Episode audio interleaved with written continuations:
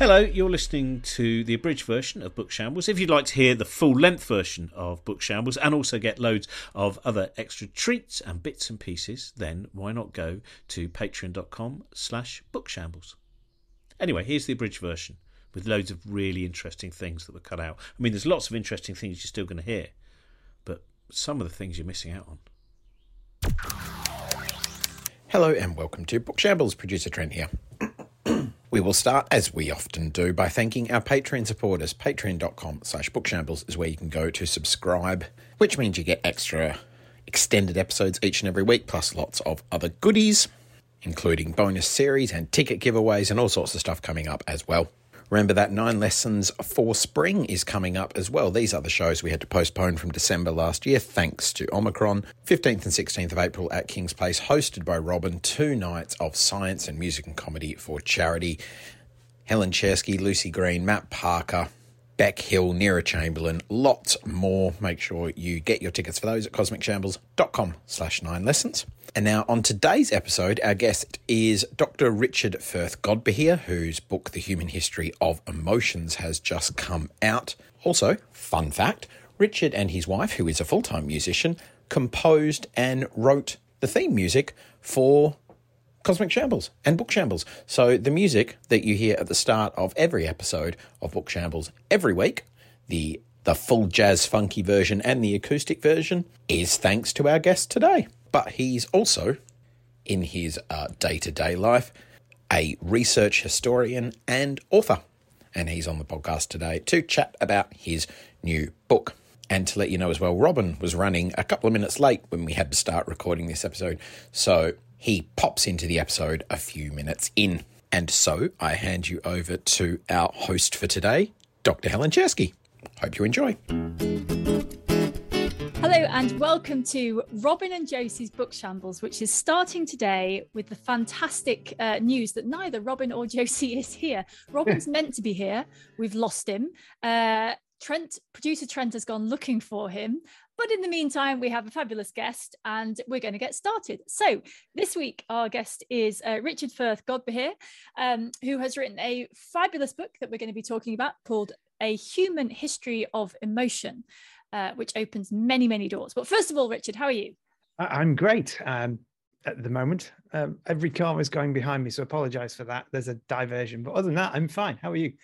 Very good. Yes, I'm very well, apart from having lost my co-host. Um, yes, apart from that. So, uh, anyway, right. So this it's a great. Um, what I thought. I mean, what's interesting about this book for me, the many interesting things, is that the cover sort of says everything, but it doesn't actually tell you what's inside because it changes all your ideas about what emotion actually is. So perhaps perhaps let's start there. Just in the, you know, you I think you could flick through this book, you could pick it up and kind of flick through it, not look at the cover, and you might not actually identify that it was about what we call emotion. So perhaps that's a good place to start. Why is that? Oh yes, um, because emotion is a is a box that we invented. Really, it's a nice scientific thing where we said these kinds of feelings we're going to put inside this box, um, and the other feelings, things like hunger and coldness and all that, we're going to not put inside this box. Um, and so history has had different boxes for different sets of feelings. You know, some places would have had uh, hunger as a type of desire, and, and others would have had, if you like, uh, physical pain as very similar to emotional pain, whereas we see them as different things because, well, they don't actually behave that differently, really, when it comes down to it. But we see them as different because we've got a different thing. Um, so emotions are as much about what we call them and how we talk about them as they are what we feel and then, and that changes over time which is part of what we do as historians of emotion. It does fit i mean that is a great thing anyway historian of emotion.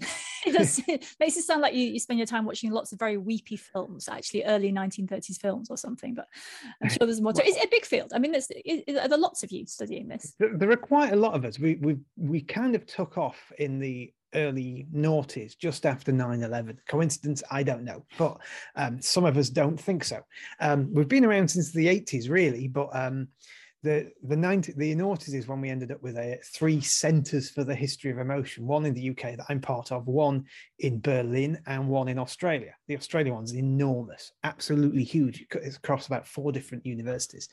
Um, and uh, yeah it, it's building up all the time. Even the point where non-historians of emotion will have it in their papers a little bit about the feelings and stuff um, because they don't want to get as angry i guess Oh, well, I shan't ask what you've done in the past. I, it sounds like historians of emotion know very well how to uh, use their emotions to persuade other people they've done the wrong thing. We will come on to uh, manipulation. but it strikes me that early on, I mean, so, you know, you start way back. Everything starts with the ancient Greeks, it seems fundamentally. Yes. still have to. Does. But, but it, it's almost philosophy. It's like it's humans, a lot of the ideas you talk about humans like searching for label, like what do, how do we think? What do we do with this? How do we think about it? And it's almost at the beginning a, search for the you know how to be human. Is that fair? Yeah it is. I mean the very earliest of the plato stuff as usual. Um the Plato of it that is what he's doing he didn't ever write a this is a book about emotion about feelings, about pathe, as they would have called it. What he did is he wrote about them in other books, talking about other things. So he talks about it quite a lot in the Republic, and he talks about it quite a lot in Timaeus and other things. And you have to pull them out and go, what's he talking about here? What's he on about? And then work out his structure. Um, so yeah, they were deep parts of the philosophy um, that's uh, and underpinned a lot of a lot of philosophy. Surprising amounts of underpinned by feelings. Um, ever since the Greeks. But again, I feel the one that went, hang on, how come nobody mentions that Thomas Hobbes's entire Leviathan starts with this huge chunk going, this is what feelings are, you know, that kind of thing. And Plato's sort of the same. Uh, well, we have four podcast listeners. Robin Ince. Uh, Robin Yay. Ince has just appeared. How are you? Sorry, Robin? I've been in the middle of. Uh, we're doing a show about quantum information and the information paradox on Monkey Cage, and uh, surprisingly, that uh, overran, uh, which is why I'm late. So this, this, the frippery of emotion compared to the fact that we're all holograms. Uh, you know, the, the, these things, emotion suddenly becomes for, for nothing now.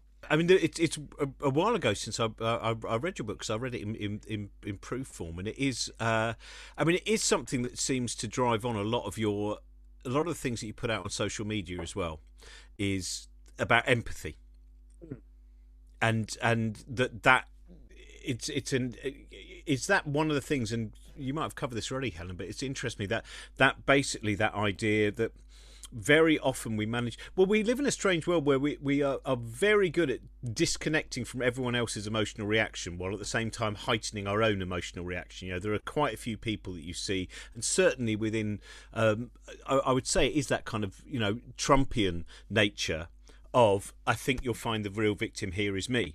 Yeah and many of the, the worst bullies who are now very high profile people are those people who feel the tiniest pinprick against themselves yeah. while smashing everything else with a sledgehammer yeah um yes that is um it is something i've noticed that there is an increasing thin skinnedness about certain people. And they're also the ones that call everyone else thin skinned all the time as well. Everyone else is a snowflake, but don't you dare criticize me or I'll go and cry. Um, seems to be a common thing. Um, there is a colleague of mine, Jan Plamper, who thinks that all kicked off in 9 11, that we all got a bit sensitive because of what happened there, and that um, it be, emotions became a big part of the discourse. Now I go back to Star Trek: The Next Generation and say there was a counselor that was a third in command on that ship. A psychiatrist was third in command. So we're a bit feely in the late eighties, I'd argue. Um, but yeah, it's we it's an emotional age. A lot of my colleagues think more than before. People would talk and write about emotions, but then they'd talk about how you shouldn't have them or how you should control them. And now we just nope, let's be emotional and don't you dare criticize me when I am. Well, um, I've always wondered whether it's a it's a consequence, and obviously emotions yeah. are valid things, but they're also very useful in some other ways because no one can tell you what you feel. What you yeah. feel is what you say, and you can't criticize. You can't, you know, you can't pick apart someone's logical argument for feeling like something. If they say I feel this, everyone else has to accept it, and there's also yeah. something there which is a no one can question your emotion but they can question lots of other things.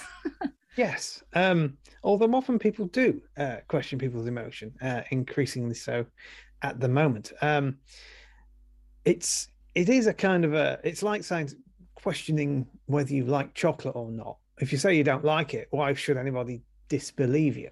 If you say you're sad, then you're sad. And it's kind of strange because there are fringes of emotions, extreme emotions, emotional health issues, where there's a blurred line between somebody who is, for example, feeling sad and somebody who is actually depressed. And it's hard to know, you know, it's better to take it at face value because what's the harm in saying, okay, you're depressed, well, let's help. But yeah, it's, it's, um, it is very much a close thing. One of the issues with the history of emotion is we cannot know how these people felt. We've just got to assume how they say they felt is how they felt. Um, and there's just like any other history, there's a bit of reading between the lines going on, you know, um, quite a bit.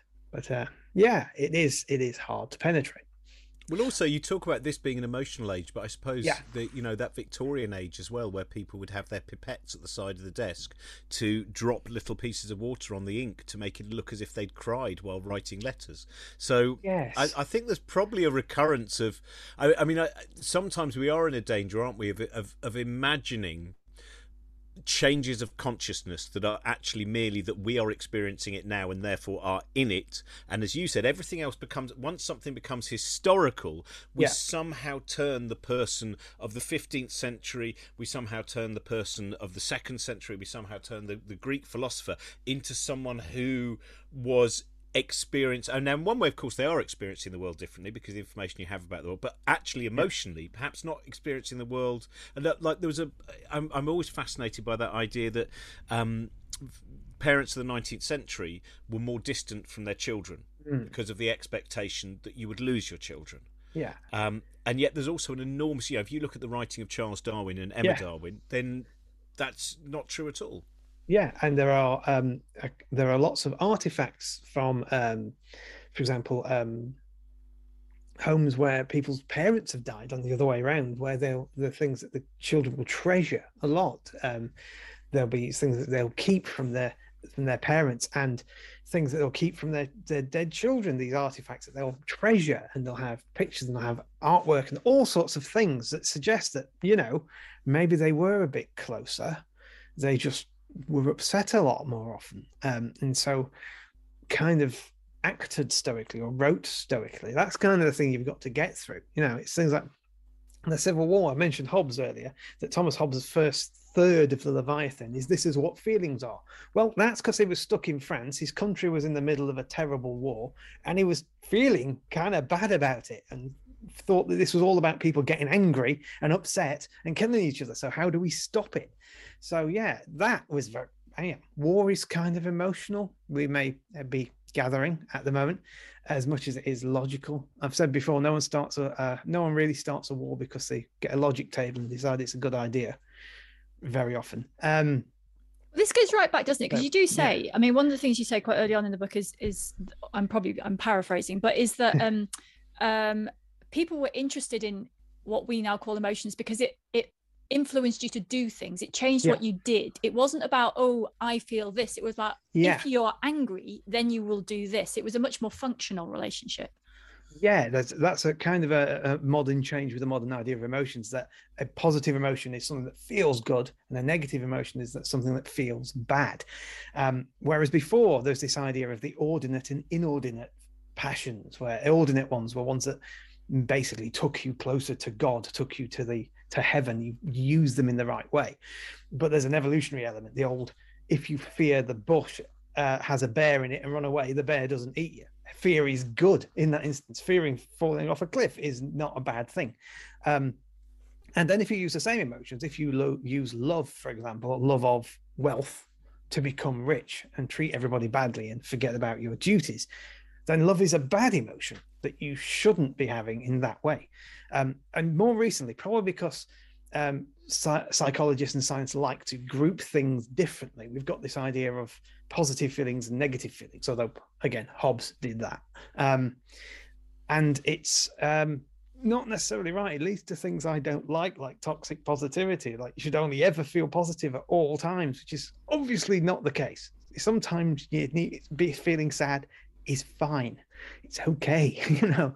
Um, but yeah, it's a a big change, and it's it's yeah, it's a fairly recent one. I actually want to pinpoint exactly when it became the norm because Hobbes talked about it, and there's a, a Greek bloke, as always, who talked about it. But it was sort of a that's a weird idea for emotions. And then more recently, sometime in the late 19th century, early 20th century, they started this positive negative thing. But it's more incremental than there's a moment. And we historians like a moment, unfortunately, because we can write about them.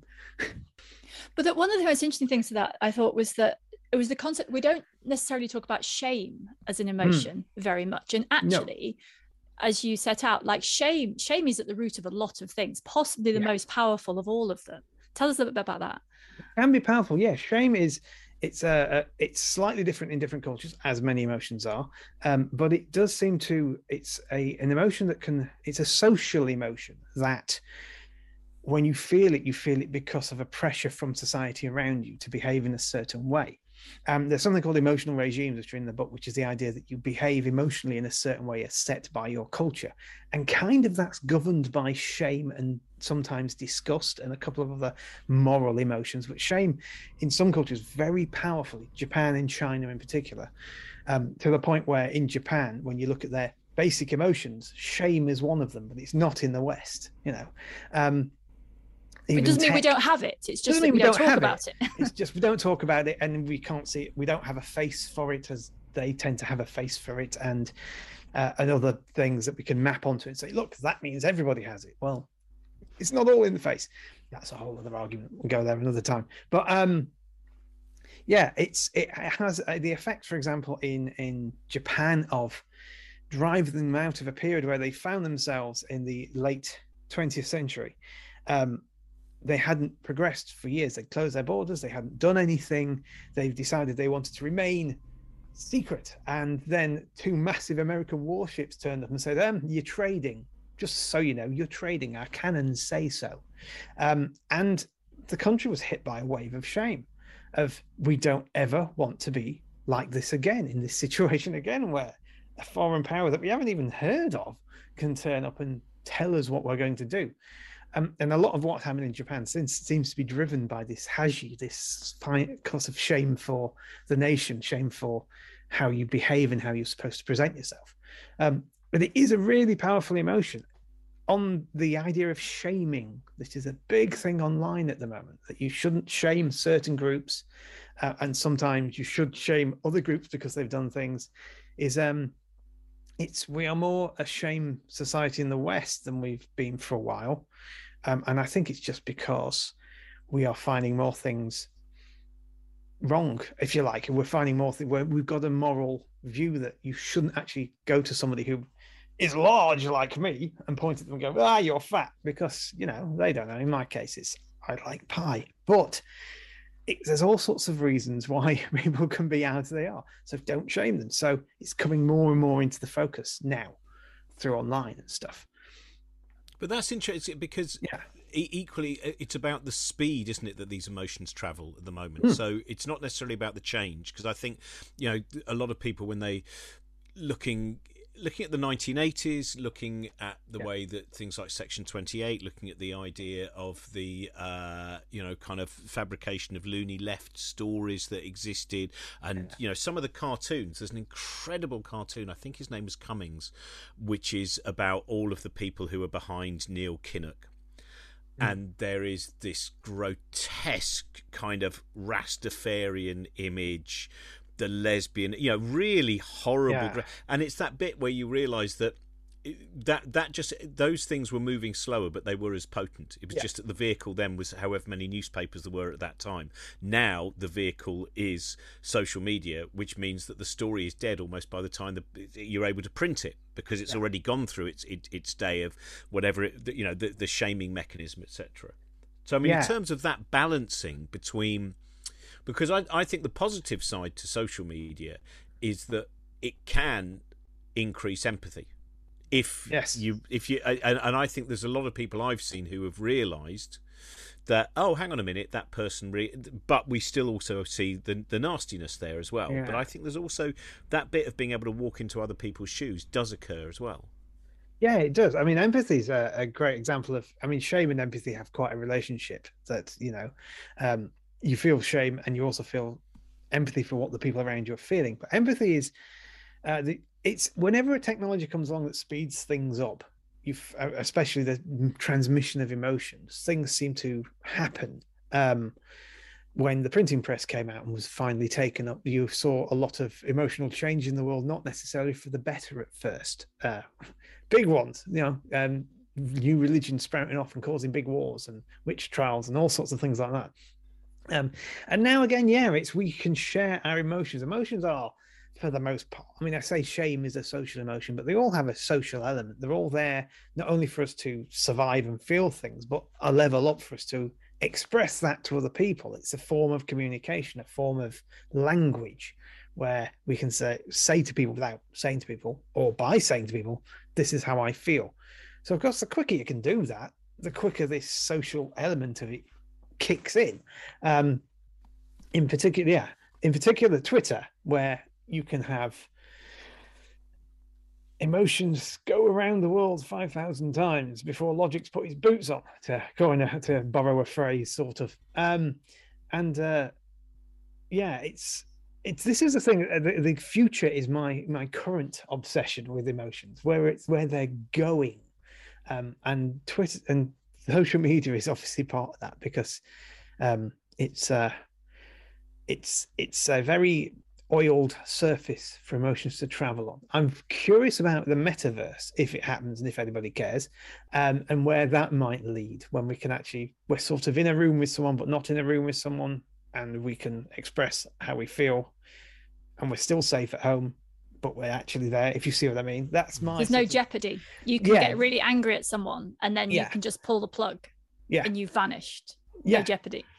I, I wanted to just ask because of writing, uh, you know, about emotions. It, it I'm fascinated because I find that certain historians can fall into a trap of believing that they are objectively reporting yeah. about no.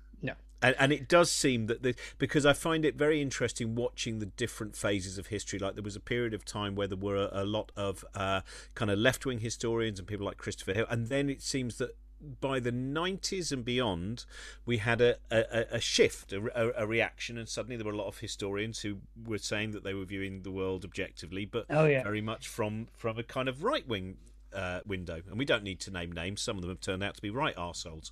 Um, so yeah. that that seems to be an interesting battle for a historian writing about emotions, where you, yeah, and, and a very important thing, as you were saying about you know yeah. reporting this this yeah. this subjective experience of the historical events beyond the dates and the victor and who ran up that hill and who fell down the other one. Yeah, it, historians of emotion are really really careful. Um, uh, I, would say it's very hard to be a historian of emotion and not at least have a uh, have a, a, a, wink towards um, you know uh, well not the science side. Let's just say we're not we're not into the uh, rankian sort of history history is a science and we must follow it and it's got rules it's got all that kind of stuff.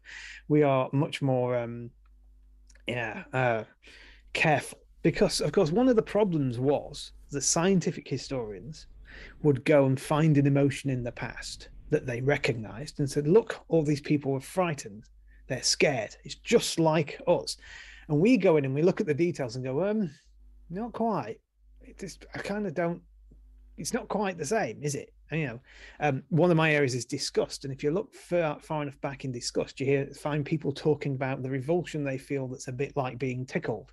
And he says, "Hey, what? Hey, that's uh, mm. so you got you can't just assume that disgust is disgust is disgust because there's they even describe how they felt in a slightly alien way, and so yeah, we are." we all postmodernists deep down historians of emotion i think. Uh, we might pretend we're not but you kind of have to be because everyone's everyone's emotional experience is valid and everyone's emotional experience is is their own narrative. So by de facto we are postmodernists that's kind of how also, we have to be. like the, it's it, it they also matter because they are used like emotions and i guess maybe I don't know whether talking about them and studying them makes it easier for people to use them. But you write about examples that actually made me really cross of emotions being used to, used to manipulate people, yeah. like knowing. I, I think mm. the women women staying at home in the fifties or something. I just got cross because I thought that was awful. Um, yeah, you know yeah. this this deliberate manipulation is really pernicious, right? We have to be careful about that. Oh yeah, uh, there's a lot of top-down emotional manipulation that has always gone on. I mean, emotional regimes generally are a top-down thing. They are, a, this is how we want you to behave, um, and please behave like that, or we will, we will assume you're wrong and if you don't behave like that, and we'll look at you differently. Um, and yeah, the the Americans and the Russians went a bit, bit far in the 50s in the Cold War in trying to decide that's how people should feel. You know, this is a, you should we should have a love for the United States. It's like our love for our mothers. So if we make our children really love their mothers and then use the same language and same same ideas when we talk about this America, we end up with Donald Trump. You know, it's kind of eventually you know with America, America, America. Oh, okay, fine. You love your country. Good for you. Um, in Russia, had the new Soviet man. It was a particular type of man that uh, you had to be very stoical, very proud, very strong.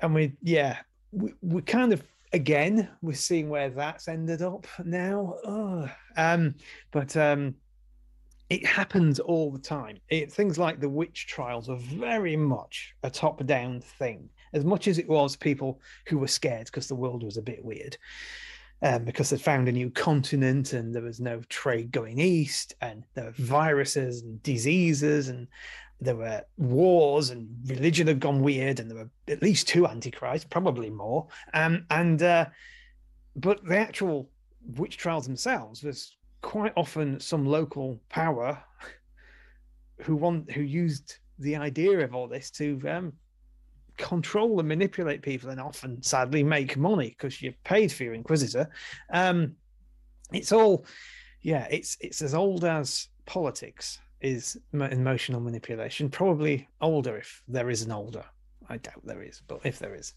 yeah i mean um going to the witch trials again the people who did the accusing the people who thought they were witches um the main accusers were i mean there's a classic um uh, argument for the people who ask the questions to witches during torture. Um, and they would ask a very specific set of questions. Now, of course, what you have to remember is these poor women were hung, their arms were backwards, they were being tortured. They couldn't really give a detailed answer. Most of them could barely not.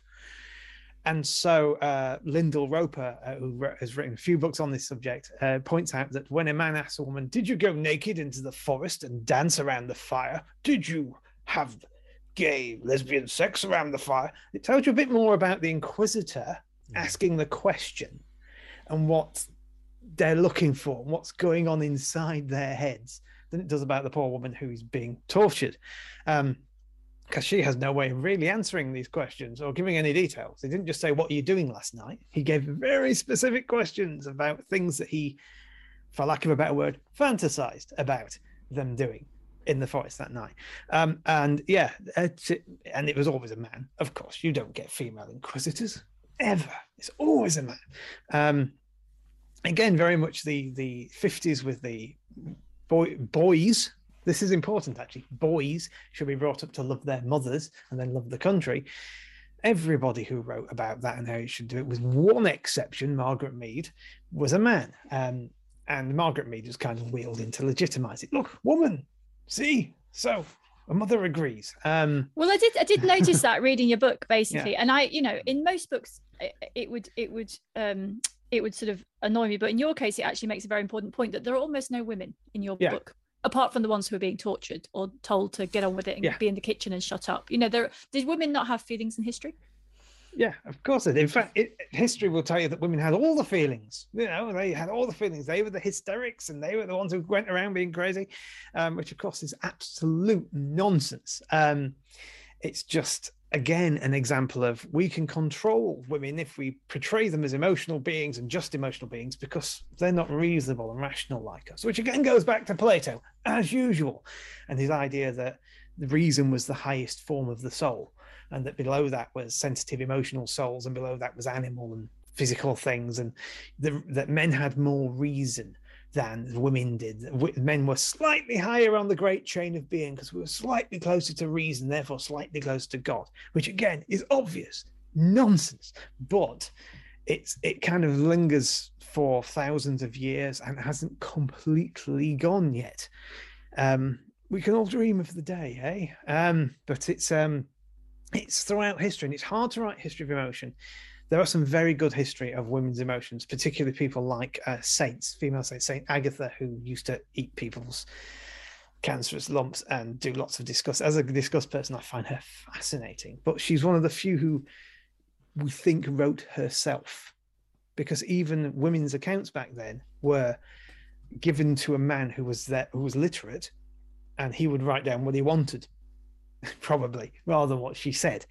Um, so she's very interesting, and there are there are somebody. It's a, it's a hard field, like all of history. Finding the women in there is more difficult than it ought to be. Um, we need it's not criticism of you at Yeah. all. It's just a comment that it's so No, striking. It is. I mean, I, I wanted to find more women, and that's why I, I found this fabulous African she uh, queen. and thought she's got to be there. She's fantastic. Um, I'm, I think I might be meeting some of her grandchildren soon to talk about something for something else. But yeah, um, uh, and anything I could. But it's um, it's it's dominated by men, like most of history is. Um, and uh, if if anyone out there wants to be a historian and you're you're a female, please go be a feminist historian. Let's find the women, not the women worthies. We've heard enough about Queen Elizabeth. Thank you very much. Um, the real women, the women out there who are running the taverns and all those interesting things. Well, that must be very frustrating as a historian, though. And Yeah. I mean, I think, for instance, as well about you know a lot of the things that have been increasingly through an incredible amount of work discovered about indigenous cultures, which were not writing cultures, and Yeah. therefore, you know, the, the advantage of science is there are things that are left behind. There are hmm. the the disadvantage of where there have been human consciences, a human consciousness that has not had a writing culture, or their writing has been destroyed. Is how the hell do you try and piece that together? Yeah, there's the whole field of history known as subaltern history, and there what they do is try to find the people who aren't in the record, um, and they do that by looking at what should be there but isn't.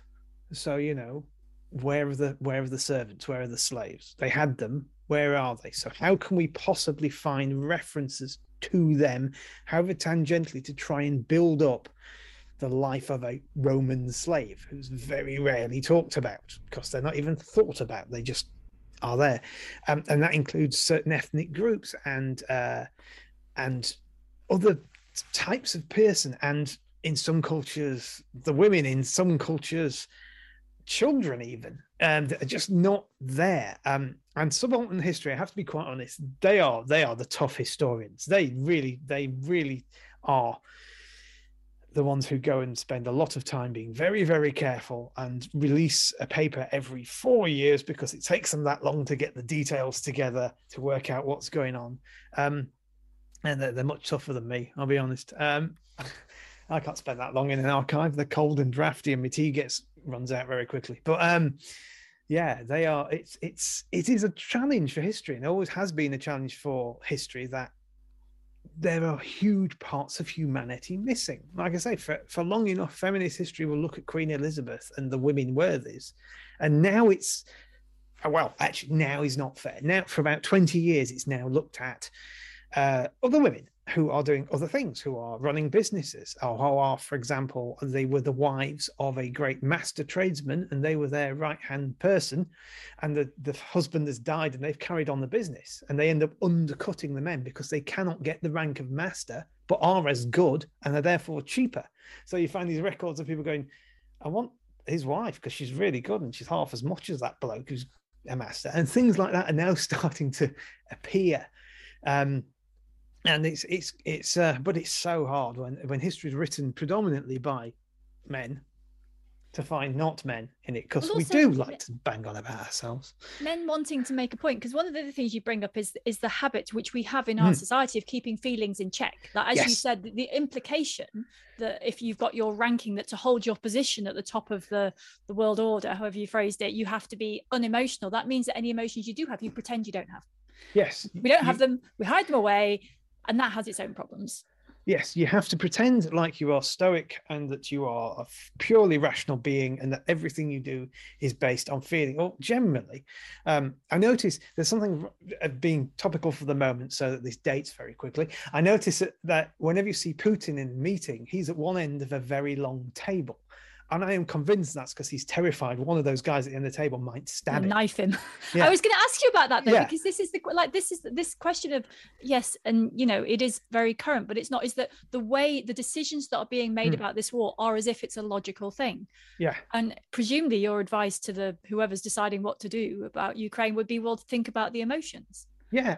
Actually, uh, the president of Ukraine's pretty good at that. He's pretty good at stemming up the emotions and making it an emotional thing. And this is about how we how we love our country. We're not going to let them run over it. And um, and, and Boris is quite an emotional bloke half the time. I think that's what lets him down. Well, no, that's not what lets him down. We'll not go there. But um, but yeah, it is. It's it's some weird, deep seated belief of Putin that he has an emotional belief that whatever it is, the Soviet Union needs to come back, that Ukraine's not a real country, something that he's terrified that, that Ukraine's going to attack Russia or whatever it is. But it's all it's an emotional reason. He's not sat there and gone, if I take Ukraine, then hmm, I will have Ukraine. Because you know, I'll have more I mean, maybe he's decided he can put a pipeline of gas through it, but he's not worked out that no one will buy it. I don't know. you know, um, war is almost always an emotional event. Um, most decisions are an emotional event at some level, um, and um, yeah, it's strange. It, it's it seems to me that Putin is frightened of his own shadow, but that's just my reading of it because yeah, he keeps everybody at table's length um, and tries to keep them away. Um, and The trouble is that in the end, isn't it nearly always it becomes the um, tell me about your childhood.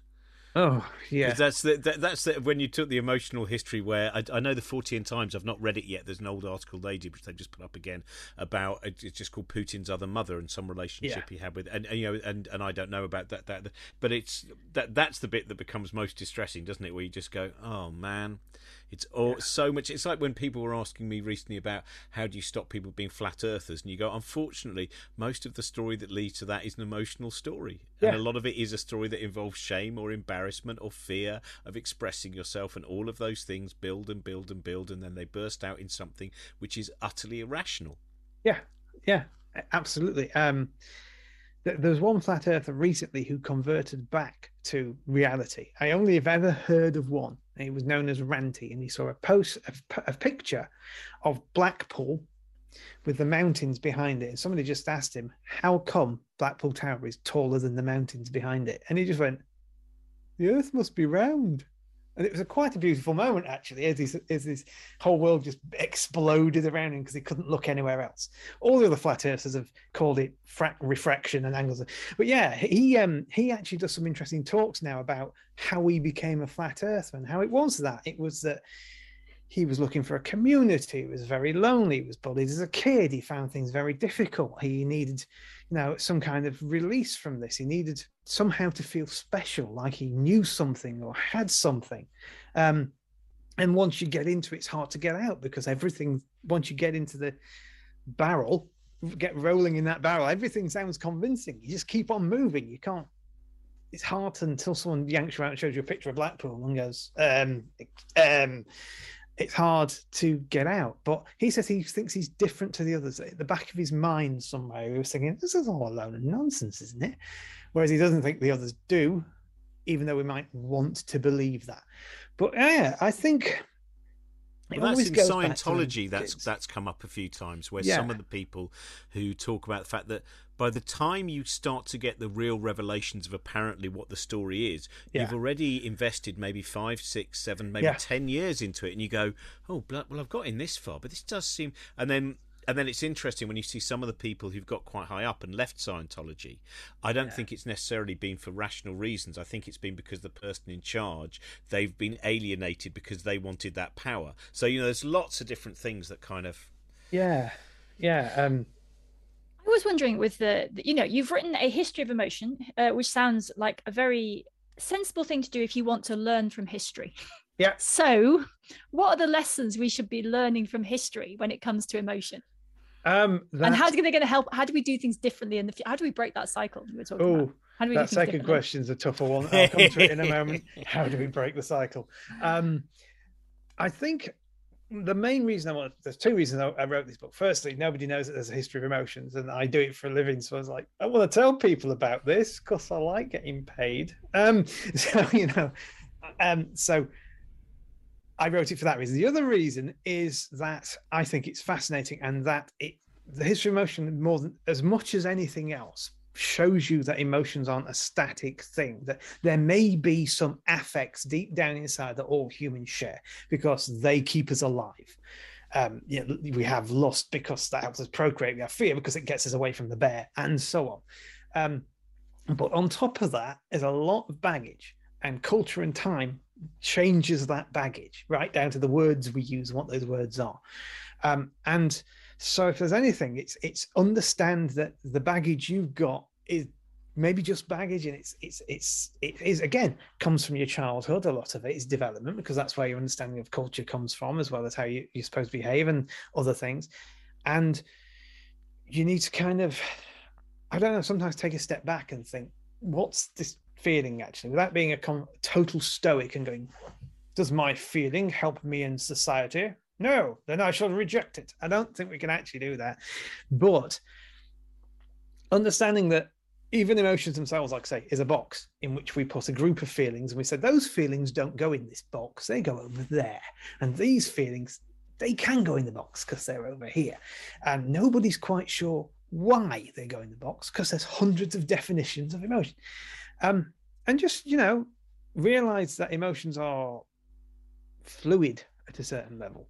Now, how that can help us get out of being overly emotional and doing things like invading a sovereign country, I don't know. Um, Damn.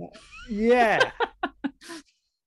One thing I do know is that our emotional landscape is narrowing with this technology because uh, an example from the end of the book that I'm looking at more at the moment is how em- emoticons are changing from being culturally different to not being culturally different. I have this theory, by the way, that the reason we in the West hate masks and the people in the East are fine with them is because they are much more expressive with their eyes and we're much more expressive with our mouths. So we covered up all our feelings and they didn't. So we saw these freaky automatons and a lot of people went, oh no, can't have that.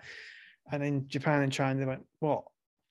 Yeah, I can still smile. I can still be angry. I, just, I do and if you look at emoticons, that's an example of that. That um, the old Japanese ones, the difference between happiness and sadness and stuff is all in the eyes, and the mouth stays kind of the same. And in the West, it's the opposite way around. It's all in the mouth, and the eyes mostly stay the same, but they are merging. Now, is that a good thing? That emotions seem to be merging. There's things like surveillance where they can track your emotions and see if you've you're expressing the right emotions. Uh, and if you're not then like i said earlier if you're not if they're wrong emotions for the regime then you might be a wrong one even if you're not. So we'll all learn to behave the same way. Isn't that nice? Yay. Um emotionally so that we don't get carted off in an airport because someone thinks we look a bit stressed in an airport which by the way has happened with this stuff um, they they trained people to monitor people's expressions, and if they look like they're a bit stressed or a bit perturbed, they take them to one side to interrogate them, make sure they aren't terrorists. They forgot they were, you know, in an airport, so there were a lot of lawsuits came out of that. Um, I don't know. I'm, I'm I could rant on about how I'm worried about where emotions are going in the future. Um, how long you got? Yeah, but I won't. What's been the most in, in terms of when you were growing up? What what, what have been the uh, historical books, the non-fiction books, all the novels, in fact, which have been the most revelatory books for you oh. in terms of changing your attitude to the possibilities of human beings or yourself? Non-fiction books. I'm just trying. To or novels. You're allowed. You're allowed just th- th- those those books that are kind of, you know, have been as as I think you know many people will find this book kind yeah. of revelatory in terms of the ideas it's introducing uh, them to. Well, I, I, will tell everybody from the rooftops that Douglas Adams was the greatest philosopher that ever lived. So there's that. Um, he, uh, yeah, he taught me a lot. Uh, every single version, although maybe not the middle of the movie. Other than that, every single version is, uh, I think, uh, has something to say.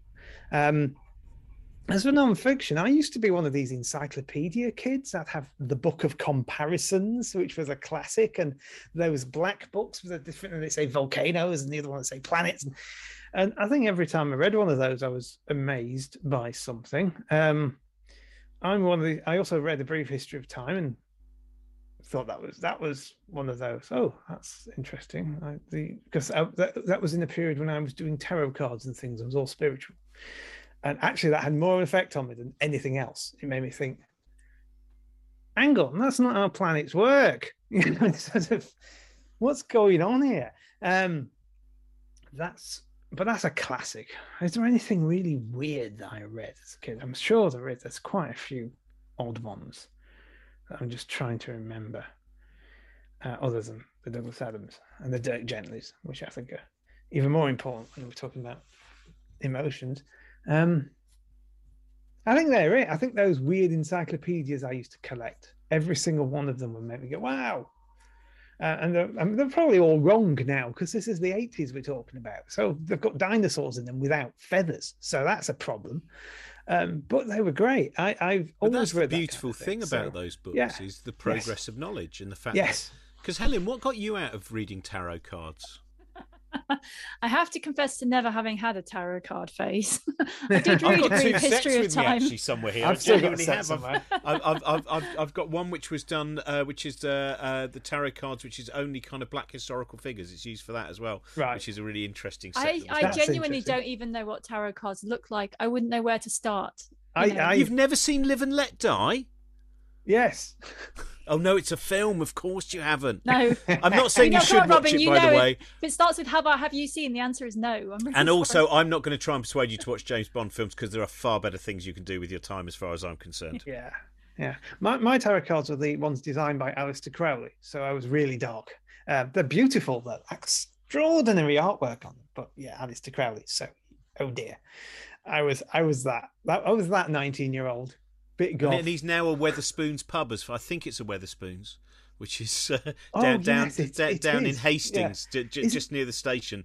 The the Aleister Crowley is a, is a thing at Wetherspoons. Yes. And again, the Peter Cushing is a pub. Wetherspoons as well, which breaks my heart. Yeah, the, the, the the mar- old cinema in, in Whitstable, which was where Peter Cushing used to go and watch movies, um, is now a Wetherspoons pub. The marquee is a Wetherspoons, and that really. ugh. I've Well, I'm sure there's a special little. word coming along for the emotion that happens when you discover that your that Wetherspoons has taken over your The marquee. favorite pub. Um, oh, I'm feeling very Hendrix. I think that's the emotion. I want to burn something on where the stage was. That's the feeling. Um, uh, thank you so much for, for joining us. Sorry I was late, but as it's That's the all right. problem with physicists when they, uh, well, as you know, Helen, because you know What are you once someone. I was on time. no, no, no, but not you, but you know the physicists I'm talking about. You're, you're, I think, a far more pragmatic physicist. Dealing with the information paradox and trying to get that finished by midday turned out to be far more problematic than we imagined. Um, and uh, and the book is out now, isn't it? It is. It is out now in in the UK and lots of other places. Came out in India yesterday, which surprised me. I didn't even know it was coming out in India. So that's Oh, nice. that's fantastic. Yeah. Thank you so much. Thank you very much to our producer Trent Burton. Thank you very much to, you, for Helen to Helen Czerski as well, and in particular because of you know the fact that I was late as well. And uh, please do support us via uh, Patreon. Go to Cosmic Shambles. Uh, go go in fact to patreon.com slash bookshambles, uh, and you'll find out how to support us. Or if you want to do the bigger kind of version as well of all the Cosmic Shambles stuff, uh, you can go to patreon.com slash cosmic shambles. That's it. Bye bye. Bye bye. Thanks for listening. Don't forget to subscribe and rate five stars on Apple Podcasts. Patreon.com slash bookshambles is where you can go to subscribe and get extended episodes and lots of other stuff. Back next week with another new episode, of course. Until then, take care, stay safe, and bye for now. Josie Robbins Bookshambles was produced by Trent Burton of Trunkman Productions.